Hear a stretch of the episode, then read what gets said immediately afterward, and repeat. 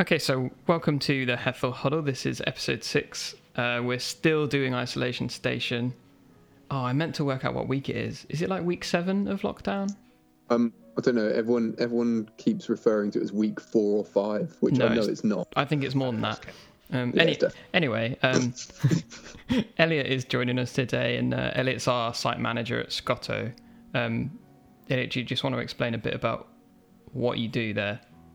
Yeah, sure. So my role at PEXV Compromise covers two areas. It's kind of the estates side of things, so facilities management, looking after the site and making sure everything's functioning, and also kind of the estate agency side of things, so keeping an eye on the tenants coming in and making sure that everyone's got everything they need to function properly.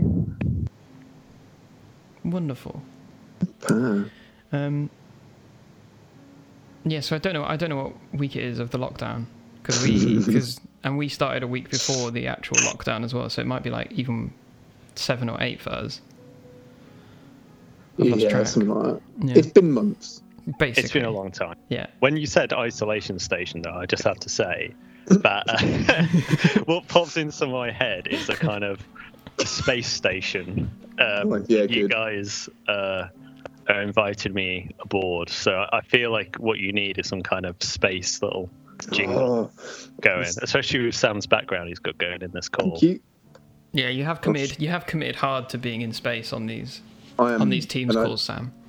People listening won't actually get that. I'll probably share something on social just so they can appreciate it. It's fine. We should take an awkward screenshot selfie.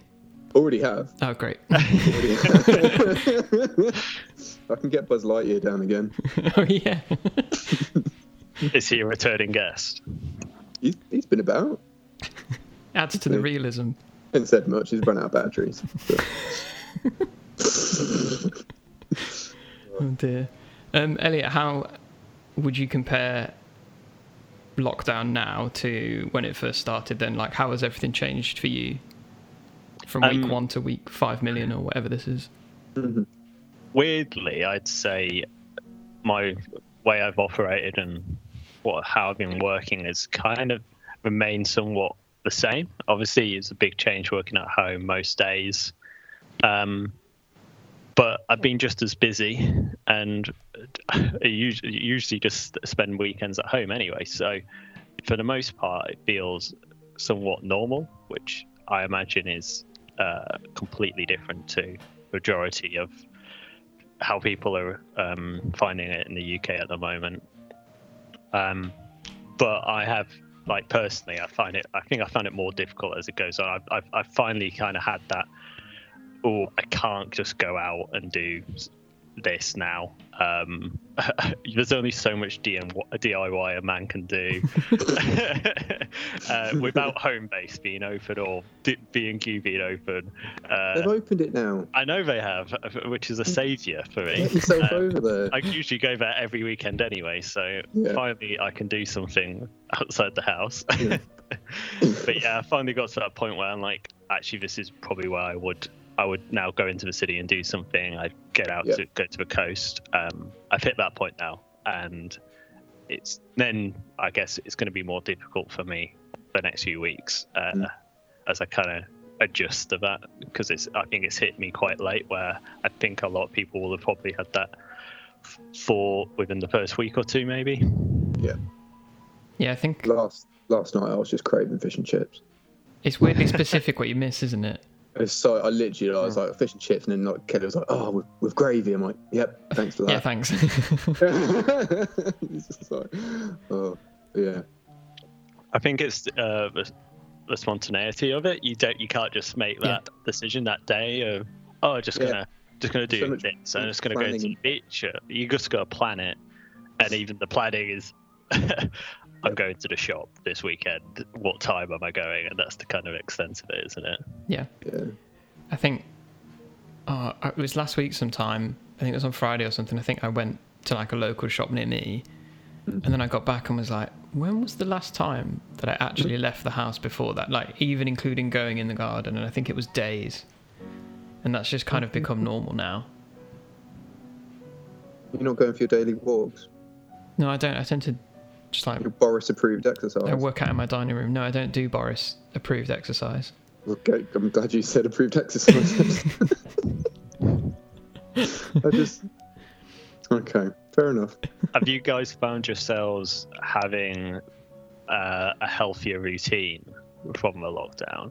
Because I've heard that it's been a response from most people, is that suddenly having the more time and maybe just a more focused existence because you can't do anything else. I like that. Focused existence is a good way of... I love that. You then commit more to things like, well, I can't do anything else, so I will go for that run. I will spend that a few more minutes cooking. Have you found you've done the opposite? I've probably done the opposite. I think you can go either way, can't you? Like I've definitely, like, I would go to the gym most days anyway, or a couple of times a week at least. But instead of like trying to go in the morning and trying to get up in time and get there, I now do it after work, and obviously I have nowhere else to be after work, so I can actually take an hour and take my time. Whereas before I would kind of like do as much as I could in 40 minutes and then get to work. So I spend a lot more time doing stuff, and I take my time doing stuff. And I think about it a bit more rather than like, I just need to do these four things and then get changed and then go. Yeah. It started off really positive, like the first half of however long far we into it now, but I guess like the first half of it was I had the best intentions, and I was doing those home workout videos on YouTube and like going for runs or at least going out every day, and that's slipped. I haven't done anything in ages, so I will go out for a walk or something like pretty much every day. Yeah. But I'm not I'm not doing like a proper like workout or anything anymore. I just can't be arsed. Yeah. To be perfectly frank. So yeah, it's just slipped, and like we spoke about it last time, but I think I'm just spending more time. I'm going to bed later and getting up later because I know I can.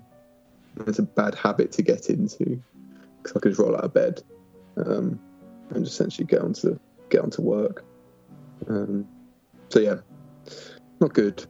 A lot of the exercise I did before was with other people, and I find that helps me, kind of motivates me to go and do it, because I don't often miss going to those kind of things. Like five-a-side or badminton is what I did. I didn't often miss those in a week where I have done running before, and I can quite easily go, I'll leave it. And now that's the only option. I find it quite hard to now transition back to getting myself out on running. That's what I said. So I've just relied on it. That's what I said to Arthur last week. I actually you're actually missing the social side of like playing football or what have you. And obviously, it's also I find like sports like that a lot more fun. Because you actually be playing a game, but yeah, by actually just self-motivating yourself to actually just go for a run or whatever. It's not. I don't find it fun personally. So yeah, no. I wish I did. I've always done stuff by myself, and I think what's going to happen now is when I can go to like a gym again instead of doing stuff at home. I think I'm going to be really impatient with the fact that there's other people there. Because like at home I have one weight, and like I make it work. It's not stunning, but it's fine. Whereas suddenly I have all this choice again, and I feel like I'm going to be like, oh, someone else is using it. This never happens. I can already feel that in myself. You're going to have to tell me if we're covering topics that you've already talked about. But have you guys thought about the one thing that you want to do when the lockdown's lifted? No, that's a good question. It's good. I don't have an answer myself. I'm great. Just ask us in order to buy some time. I have to narrow it down to one thing. There's a lot I want to do. No, just anything. I think like I miss being able to like go to a coffee shop on like a Saturday afternoon or something. Like not even anything big, just being able to sit in a coffee shop for an hour or two and just hang out. Yeah. I kind of miss that diversity of being able to go and get a bite to eat somewhere. Yeah, true. Have a pint or have a coffee. Any of those kind of interchangeable. Just sometimes on a Saturday is what I do one of them. Yeah. I'm excited to actually go somewhere else, be outside. Like at the minute, obviously, I was doing like if you're going for a walk or anything or a bike ride, it's the same place. I can only go so far. Yeah. I'm excited to actually drive somewhere to go for a walk, like whether that's the beach or be outside somewhere else. Yeah. Just there's a bit of bloody variety in my life. Probably the beach. Yeah, I think the spontaneity thing is the thing that everyone has like lost very quickly, isn't it? You can't just suddenly decide to go somewhere. Even like, I know we talk about going to the shops all the time because that's the only place we're allowed to go. But even going to the shops, you have to like think, how long is this going to take me? Do I have time or a military mission? Yeah. Military operations, just so much planning goes into everything. Yeah, it is. You have to really think about it. Whereas before, you could just rock up. Yeah, it's kind of disrupted my shopping habits because I was. I think people do shops in different ways. Whether you're for the big shopper, you go and you get your 3 weeks of food. 3 weeks. I don't know what people do. People do that. That's insane. People do that. People get. Have you not seen them? And they've got one of those big trolleys. 3 weeks worth of food. Yeah, but I think a big shop is like a weekly shop. Yeah. I think people go beyond that. That's insane. Yeah, I don't think I bet we used to barely do weekly. Like I'd pop to the shop within a week multiple times. Yeah. But that's just because that's how we operate. I'm one of those. Yeah, exactly. Yeah. But it doesn't work at the moment. It doesn't function because you can't go and just queue every time, and you don't want to because you're not supposed to. You're supposed to go as little as often. Yeah, exactly. You just feel guilty. Like, really guilty. Like Kelly, she really wanted some Haribo yesterday. Just there's like a M&S garage, just like we can walk to in like 2 minutes. She's like, I feel like unless we're buying milk or bread, nothing else seems essential enough. So like, if you want to get Haribo, you just go get something else with it. But we didn't in the end. I was just like, talked out of it. It's just bad. I've got a confession. I went and filled up my car, so I do need to get petrol. Although I'm driving really, less, really I do need it. At the minute. But I went and did it just for sole reason to get a Twister.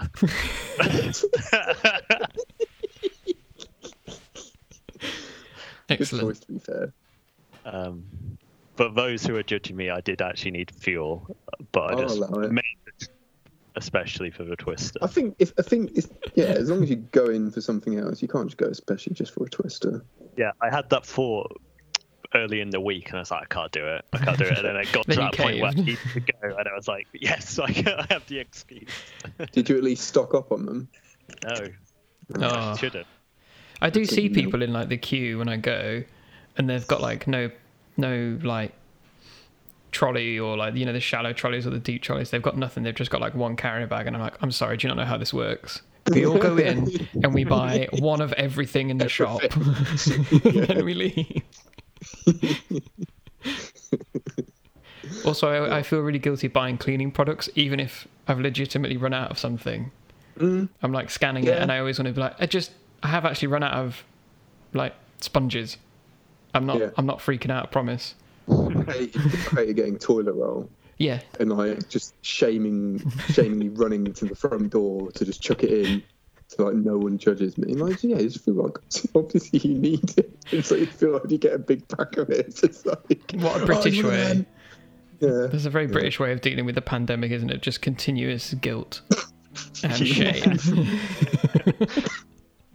I had the same with pasta, so we bought some pasta, and obviously people were stockpiling that. You hoarder! And we were like, "Oh, can we get free? Is that allowed?" And it was. They'd lifted the limits and stuff. But...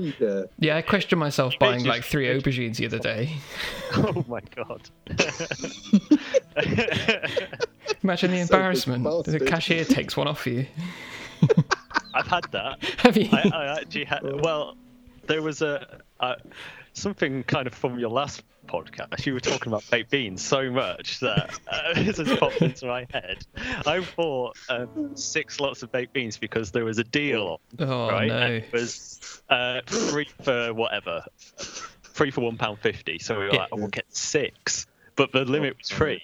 But I was just doing the deal twice. They should have an exception. You should have just got Emily to check out separately. Yeah, that's true. Loophole. Wow. Loophole in the system. Playing the system there, Sam. Sounds like a man's. You've used that before, that loophole. It's something I've thought about. I can't neither confirm nor deny it. It's that background you've got on hiding the stockpiles of toilet rolls. Yeah, it's just toilet rolls and beans behind me.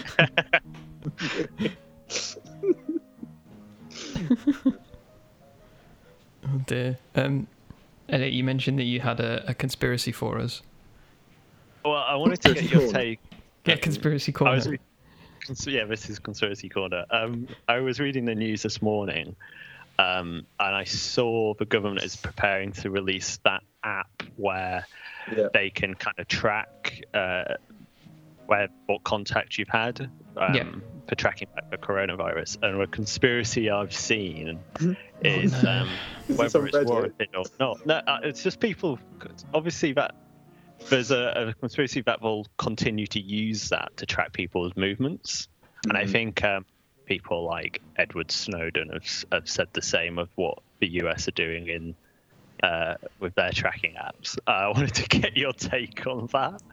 Do you believe it? Are they going to track our movements? Is it fine?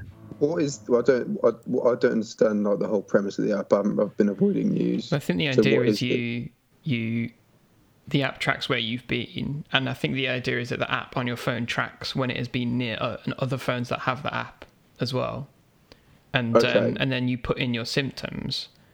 So I think I've seen different versions of the same thing. One is where you put your symptoms in every day, because one thing they were trying to do a few weeks ago was analyze if there were preliminary symptoms. So I think one thing in like young people specifically was you lose a sense of smell a few days before you get like proper symptoms or something like that.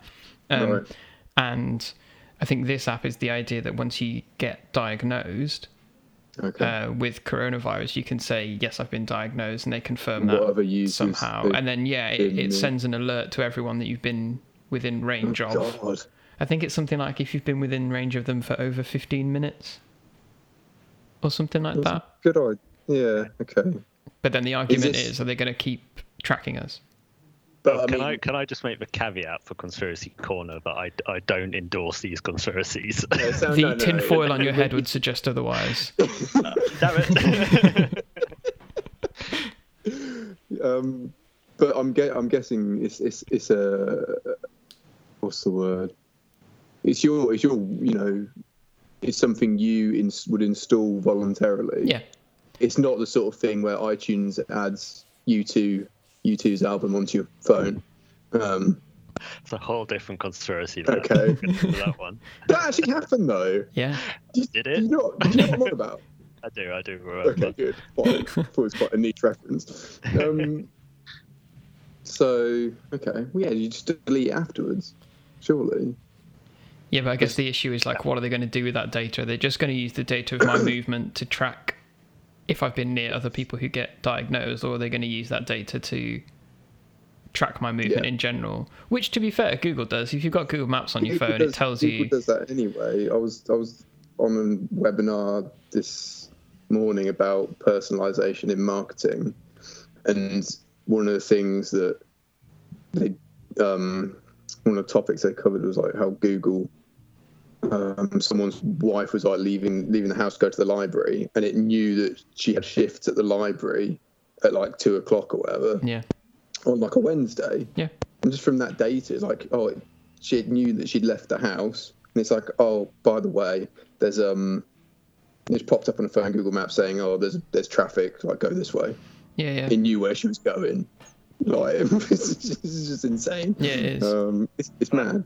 That's a good point, that I think people are probably blissfully unaware of how much data is already being trapped. Yeah. And therefore, this app, which is very much an opt-in, probably doesn't really change how much data it's happening.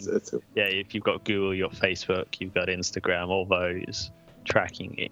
And it doesn't, I think there's something quite scary, and I can't remember, I'm paraphrasing this statistic, but I think it only takes only a handful of kind of personalized data points for people to just find out who you are as a person and where you've been and things like that. Yeah. So definitely, they've probably already got that. Yeah, but it is interesting because then instead of your personal health records being a private document with the NHS, it's then. I mean, admittedly, it would only say whether you've got coronavirus or not, but that is your personal health information that's being stored on the cloud somewhere. And then I guess I think you kind of you end up on one side of the fence or the other. Either you feel that it's it's inevitable and we might as well try and benefit from it because Google and Apple and Facebook and everyone already have that data on our movement anyway, so we might as well benefit from it and use it to do something like track coronavirus cases. Yeah. Or you're on the other side where you kind of, you turn every bit of location information off. You don't have Facebook on your phone, you don't have Google Maps on your phone. All that kind of, but at the same time, you can understand why people want their privacy. It's it's hard to. I don't know what's right. It's one of those things. I think it's one of those things that we're in the middle of. A section in history that eventually, some student somewhere will be looking back and going "Oh yeah, that's the time when they all gave up their data privacy for the greater good." Yeah, exactly. For the greater good. Yeah. Well, it's just everything's moved so quick that. People at the government and regulations haven't been able to keep up with what these big firms are doing and not understanding what big data is either. Yeah, and it's only now that stuff that Facebook and other platforms have done is coming out, isn't it? Mm. Years after. Yeah. Mm. Well, things like the Cambridge Analytica thing. Exactly. That was a big no. Yeah. And what to do with data. Yeah, definitely. But it's so after the fact, isn't it? So, they feel that Cambridge Analytica was involved in, well, it was Brexit and Trump's inauguration, wasn't it? Or the election. Mm. Yeah. But it's interesting because it's so far after the fact now, that, you can't do anything about it. Yeah, whatever changes that impacted that data, it's already happened. Yeah, and you can't take that back. No. So yeah, they already have the data and they've already farmed it off, and it will be hidden somewhere, even if people claim that it's been destroyed or whatever. That you can't. Mm. There's that rule, isn't there? You can't ever take something off the internet because someone somewhere's got a copy of it.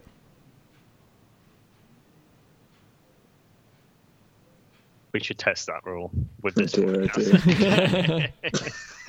Delete it and no one will care.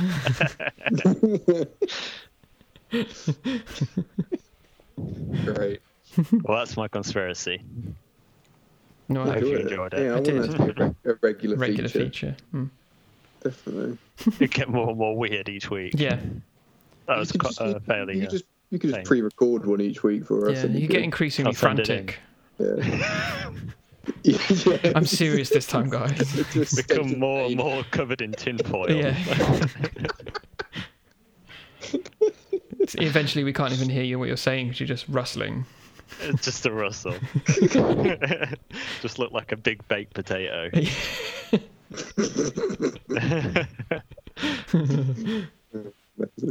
Oh dear. When we go back, whenever that is. Mm-hmm. Is there anything that you're going to change about the way you do things? Are you going to do anything differently? Have you learned anything from remote working or from social distancing or whatever you want to? Because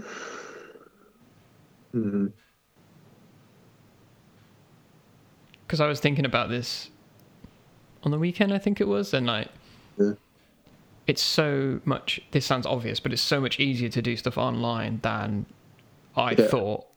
And I would consider myself someone who's quite up to date with what you can and can't do. But what this has shown me is that you can do so much more online than I'd have said if you asked me in January. Okay. I was really impressed with the way all of us in the company was able to just move to a remote and online presence. Without, obviously, it did have an impact. But I think that's because everyone's been impacted by this. But I also think that has been fairly minimal. Yeah. I think it's proven to me that I can get different kind of work done at home in a different manner, and I think I would value more time spent at home where I can focus in the future, but not to this extent. Well, yeah. You know, I think everyone's be saying that, but I think that's what I've taken away from it. Yeah. And that we can do things like this, these online meetings, and they to be very effective. Yeah. Yeah, I think there's only been one of these that hasn't worked for me in the whole time of all the various platforms that I've used to do all sorts of meetings. There's only been one that was notably traumatic. Was that Telegram with Arthur? No, it was a meeting I had a few weeks ago where it took 40 minutes to get everyone into the call.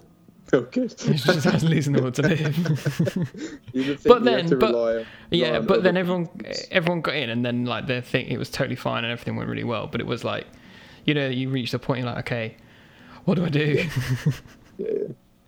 I think I said it before, but I think like a lot of the work, like whether it's meetings or like whatever, I think a lot of that will be done over the internet or the phone now. Yeah. Because there's just no need necessarily for a face-to-face meeting all the time. Yeah. Depending on, you know, the whether it's about. Other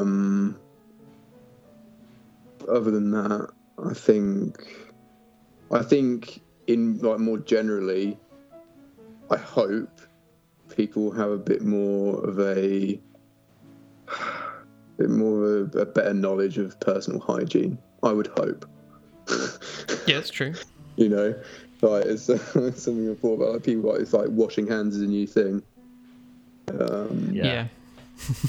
So, yeah, hopefully we'll see whether people actually. I think a lot of people will take more notice of it now. Yeah, I think part of it depends as well how we come out of lockdown. If we were to come out suddenly and everyone and we were told and we believed and so on that everything was absolutely back to normal, I think it would be really hard not to fall back into the exact same way things were. Yeah. I'm really interested to see how they handle that, because I can't even imagine how you begin that process to back to normality in a way where, you know, human nature doesn't take over and we all cause ourselves a problem. Yeah. You know, just simple things like... pubs opening, I can't imagine them opening and it not being a big party. Right. Yeah, exactly. And like, how do they actually control it? I've seen like things going on about they're like, oh, people will be limited to 3 pints or whatever. You've seen that going about? Well, no, that's per pub. Yeah. Good. But like, we've already found the loophole. Yeah, it'll be interesting, and I think obviously I've personally, from what I've seen, maybe it's just this says something about the circles of friends that I'm involved with. But a lot of people just can't wait to get on it after all this. That's the thing, isn't it? You know, there's a big straight to the pub. Yeah, there's a big issue around this. If you just were to open the doors flatly, it would be like, well, the pubs would rightfully, you know, as a business would want to endorse it and to be like, hey, it's big party, big end of lockdown, and obviously that drives people to them. And I can't see how you manage that without putting restrictions on certain, you know, restaurants and bars and saying you can open, but you have to now follow these guidelines, whatever it may be, at maximum people in the facility, things like that. Yeah, that's the only way I can see it working. Well, so we'll just be back here again. Yeah, I would rather be in the pub 2 meters apart. I'm sure. Yes. Sure. That's the thing, isn't it? If you go about it in the right way, at whatever pace is appropriate, I don't know, then you can come out of it slowly. Whereas if you were to do it too quickly, we'll just end up in lockdown again. Yep. And that would be worse. Imagine trying to have to get everyone to go back into lockdown for a second time. So we fucked up. Well, the thing would be to do the big night out, everyone, and then put everyone back in lockdown while they've all got a hangover on the... Yeah, immediately for 2 weeks, just to... Yeah, because no one will be in the mood to... No one can fight it. Yeah. Well, my local... pub near me has been doing something to kind of keep the business going, where they've been opening 3 times a week between certain hours, where you can go down and you can kind of get a takeaway pint. Yeah, you usually get like a 4-pint or a 2-pint. You don't just get one. Just one shuffling back down the road. But I found I've been. They've set it up really well. Like you know, they've got a proper queue system, and it's not that busy, so it's nice and safe. But I thought that was a really good idea. Yeah. To have kind of... But they're a brewery as well, so I imagine they've got to keep going, because both parts of their businesses could certainly come to off. So I thought that was quite a good way to kind of handle it. Yeah, yeah, you do have to find ways of diversifying, essentially, don't you?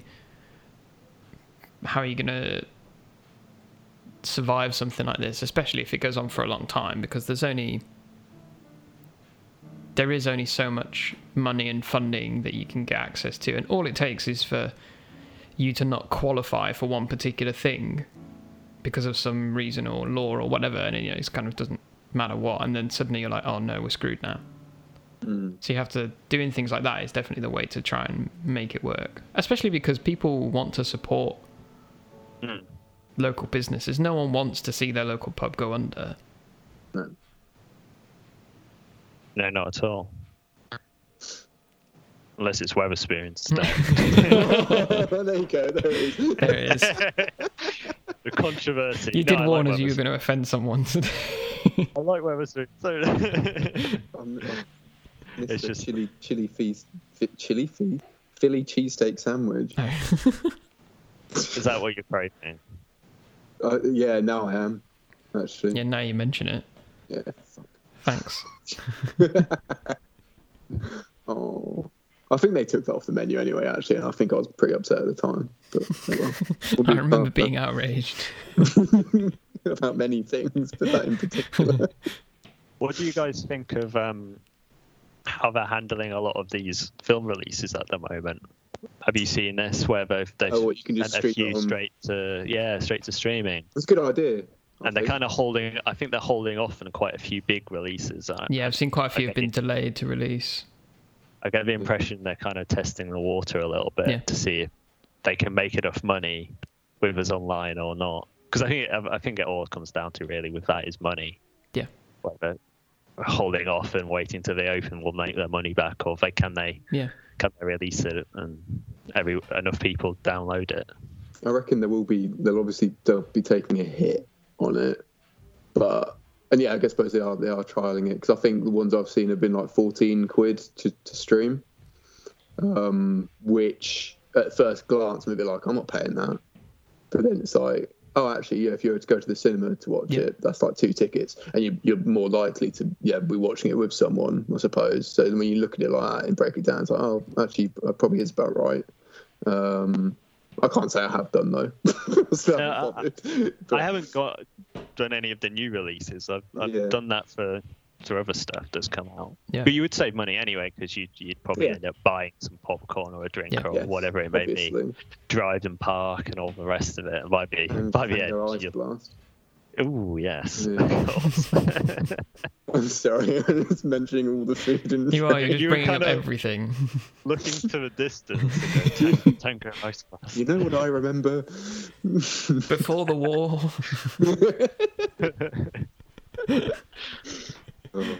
Yeah, I think it's an interesting model because it's like a bad thing to happen for a film, like in Western culture, is like to go straight to DVD, isn't it?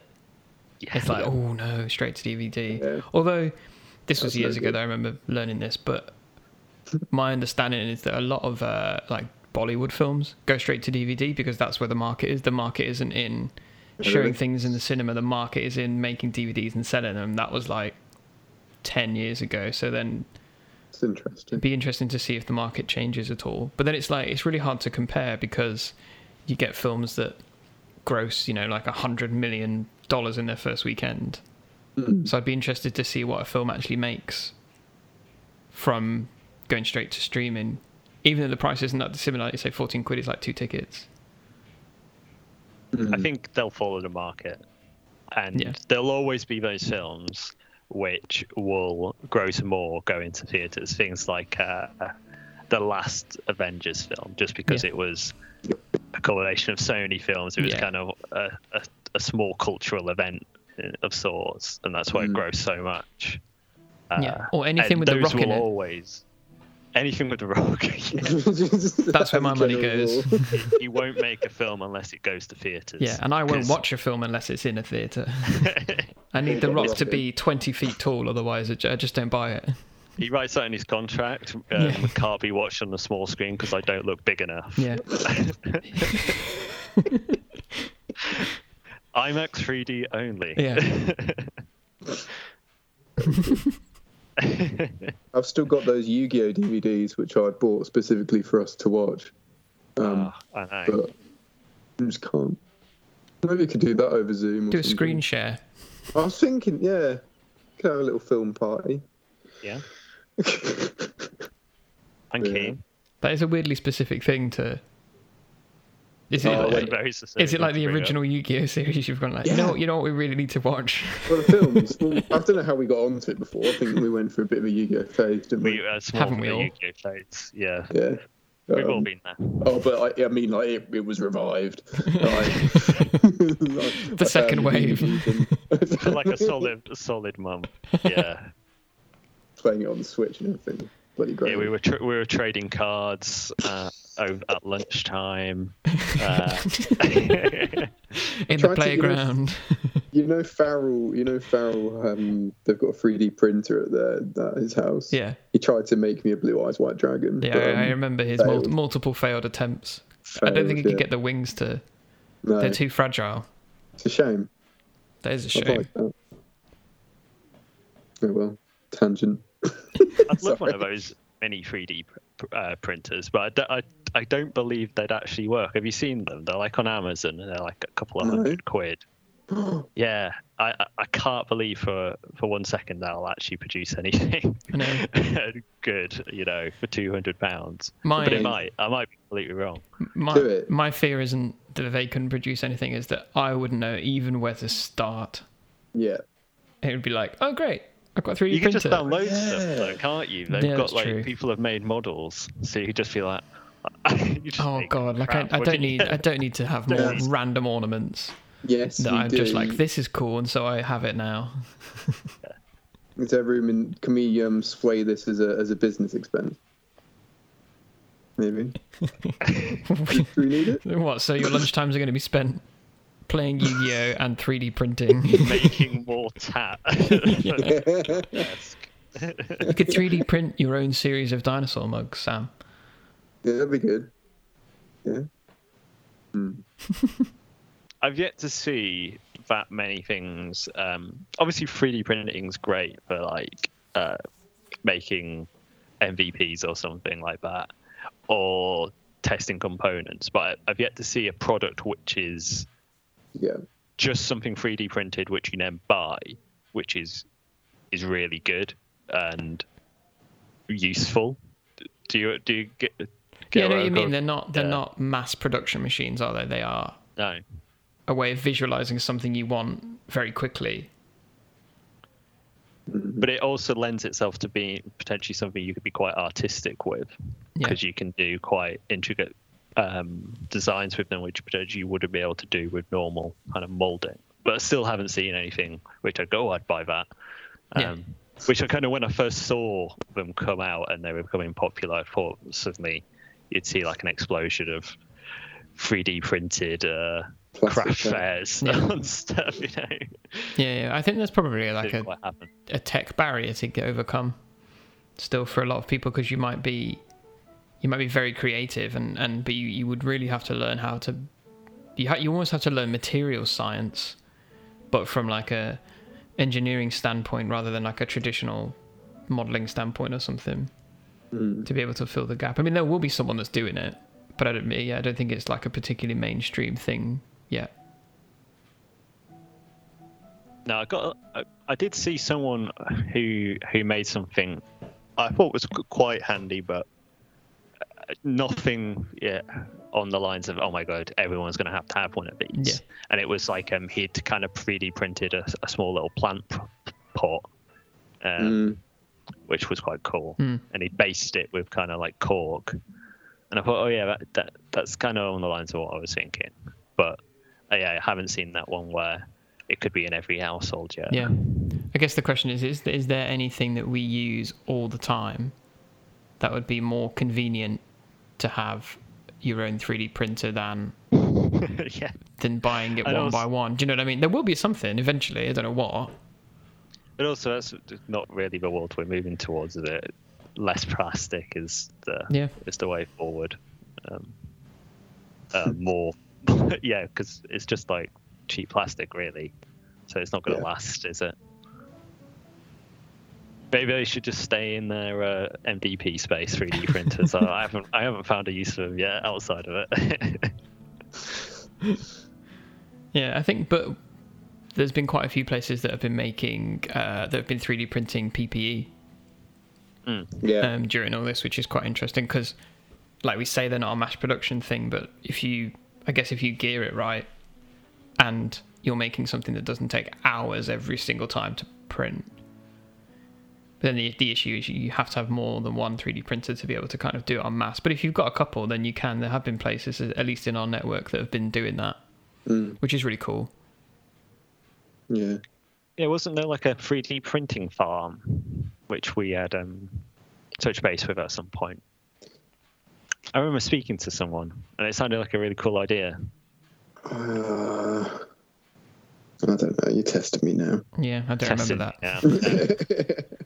Well, it sounded like a great idea. I'm not sure where that business got to. Yeah. But of just having that facility, and I think their idea was that they'd had the farm set up. They wouldn't be producing something themselves, but you could kind of hire it, because they had the capacity to kind of mass produce things with 3D printers. You could deploy them to do that. That's quite cool. That's the kind of like new angle that is needed, isn't it? With them.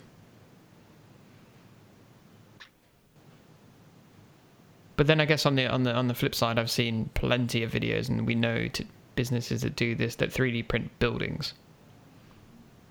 And you use the same additive manufacturing technology essentially to like pump out concrete or some sort of composite material into the shape of a building, like the one I saw years ago, and then we've seen others since, was building kind of an igloo style building. Because you can just put this machine in the middle and it just prints in a circle, like around itself, and then you can remove it bit by bit. I'm going a bit sideways here, but I remember also. It's alright, that's what it's all about. We were talking about Yu-Gi-Oh! A minute ago, so. This is don't like going off on one. Don't worry about it. I remember seeing on a food program someone 3D printing a burger. I thought that was bloody weird. Yeah, I've seen stuff about 3D printing food. It wasn't actual, like, it wasn't meat. It was like, a vegan burger. No, that's not what it was. It's like Cloudy with a Chance of Meatballs. Yeah. Maybe. Did I mention that on here before? You did. Why is that? You never talk about Cloudy with a Chance of Meatballs, and then You put your Chris Kamara headset on and then... I've never seen it. Oh, it's good. Oh, wow. It's good. Watch that as well. Put that on your pile of Zoom sharing sessions. That is genuinely great film. Both of them. There's two. Yeah, there's two. Yeah. So essentially, how come it becomes Cloudy with Meatballs twice? The premise. How is that possible?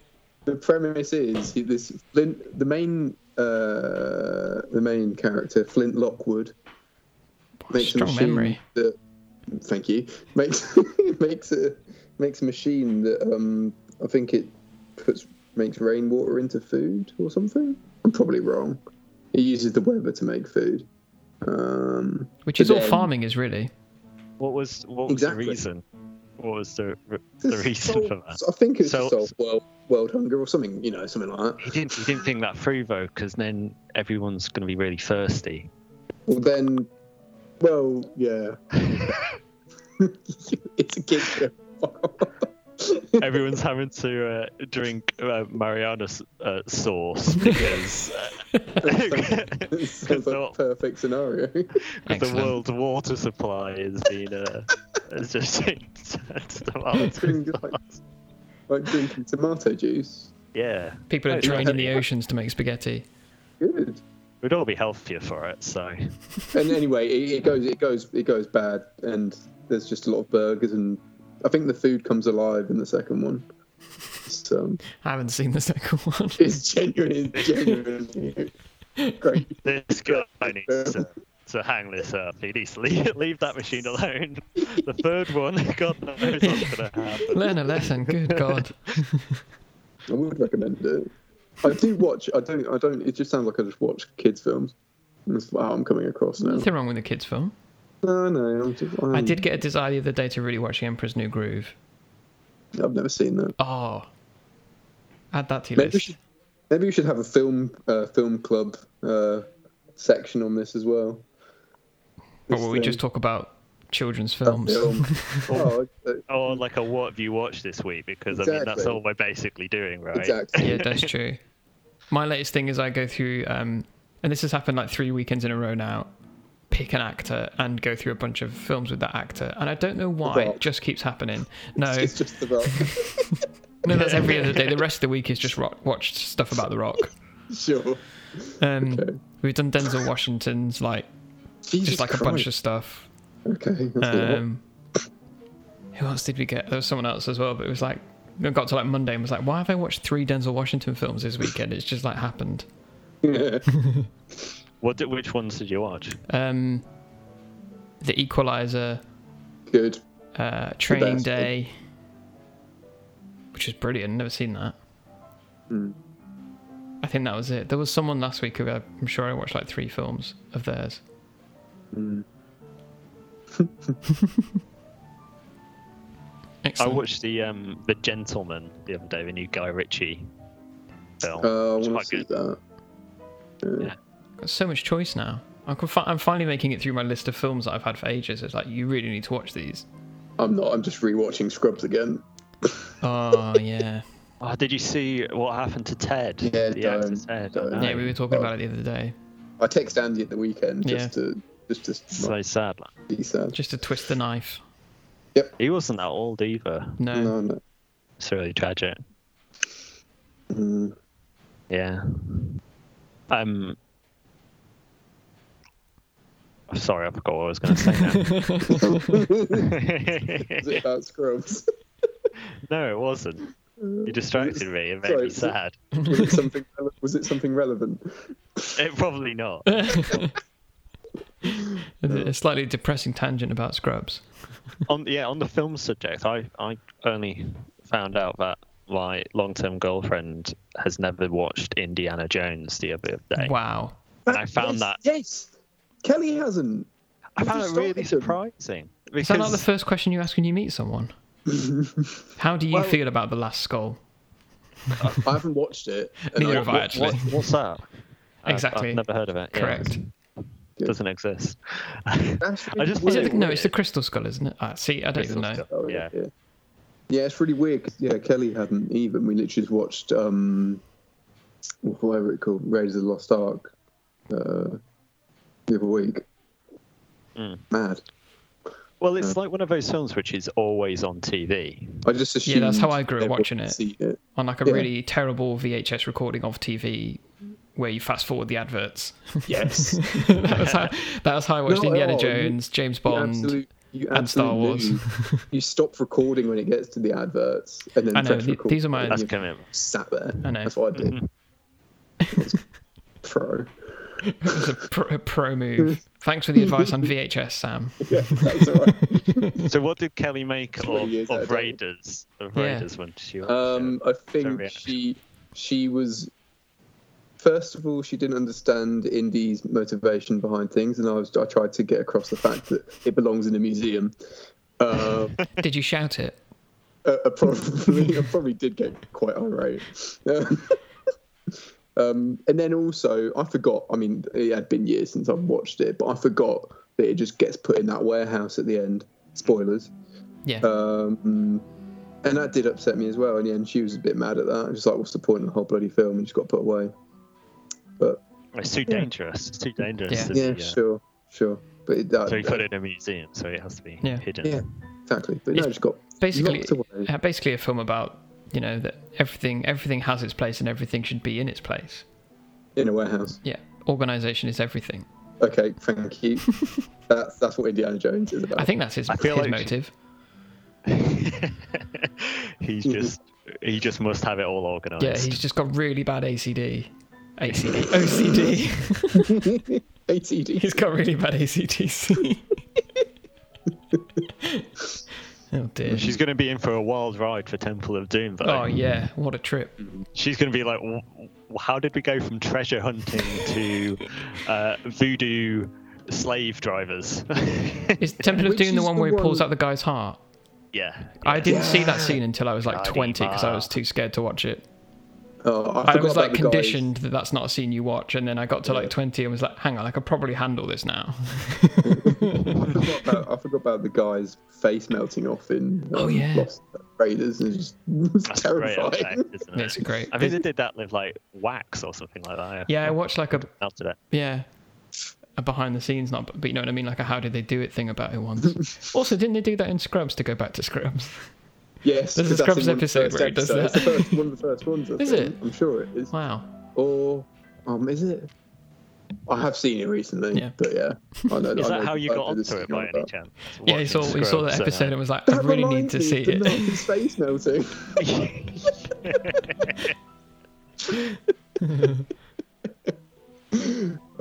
Excellent. Well, I think face melting is a good place to end for the day. Like always, any day. Yeah, how we finish every podcast. Dear. Oh, good. Very good. Thank you for talking to us, Elliot, and for Conspiracy Corner. Yeah, I'll be back next week. Yeah, that's sticking. I like that. Or maybe not. It's a conspiracy. Wonderful. Love it.